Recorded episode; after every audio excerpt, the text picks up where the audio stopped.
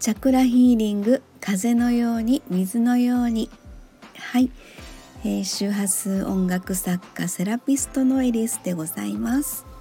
はい、えー、ということでですね6月の7日振り返りボイス日記でございます。えーと今日はですねえー、名古屋のセラピールーム滞在中でございますが、えー、すごくいいお天気で、えー、ここのですねあのセラピールームはマンションの5階にあるんですけれどもでえー、っとですねあのマンションのベランダからですねあの目の前に、えー、矢ごと霊園というあの名古屋市昭和区山手通りにあるんですけどね。えー、矢ごと霊園という墓地がですねあの見渡す限りに、えー、広がってるんです。なのであの高いその建物とかは近くにないのであの目の前にはね、えー、なのですっごいこう向こうの方の山まで見える感じで今日はそれで昨日がすごいあの雨降ってましたので今日はねもう青空が広がってすごいなんかねあのお墓が お墓がですねキラキラキラキラ光って見える感じがあってね圧巻っていう感じがしまして。でえー、っとなんか本当にもう雨に流されて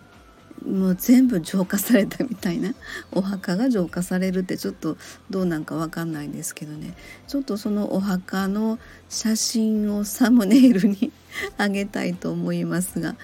えー、そんな感じでですね。今日はちょっと風が強かったんですけどね。そんな青空な一日でございました。うん、あとはねちょっといろいろあったんですけれどもあの来週6月14日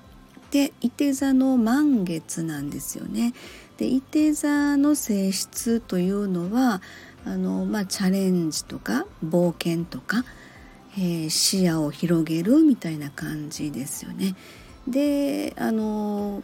外国みたいなところのそういったあのちょっとエネルギー的な要素もありましていて座っていうのがね。でそれが地理的な外国っていうことも含めたりあとはその宇宙的な世界の話とか、えー、精神世界みたいなところもね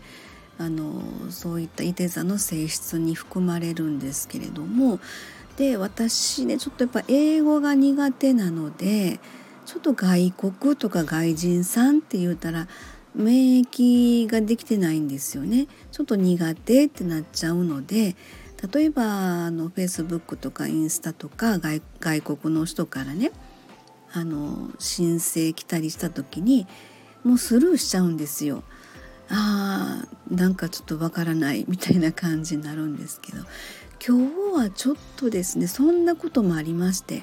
あの伊手座満月が近い、えー、ちょっとそういった部分で冒険する感じ。で外国、えー、外人の人、えー、外人の人って頭痛が痛いやな、えー、外国の人、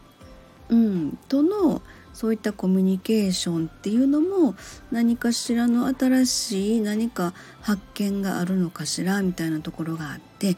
ちょっと思い切ってですねメッセージのやり取りをしてみたんですよ。で私英語全然わからないので、えー、Google さんのお世話になりましてちょっとやり取りしてたんですね。そしたらあの英語なんだけれどもすごく誠実な感じが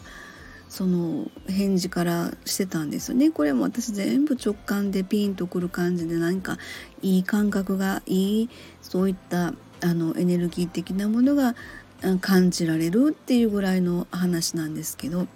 でまあまあちょっと分かんないんですけどあの FB なんですけど友達に、えー、なってで今後の展開がちょっと何かしらのそういう、えー、伊手座の満月の引き寄せ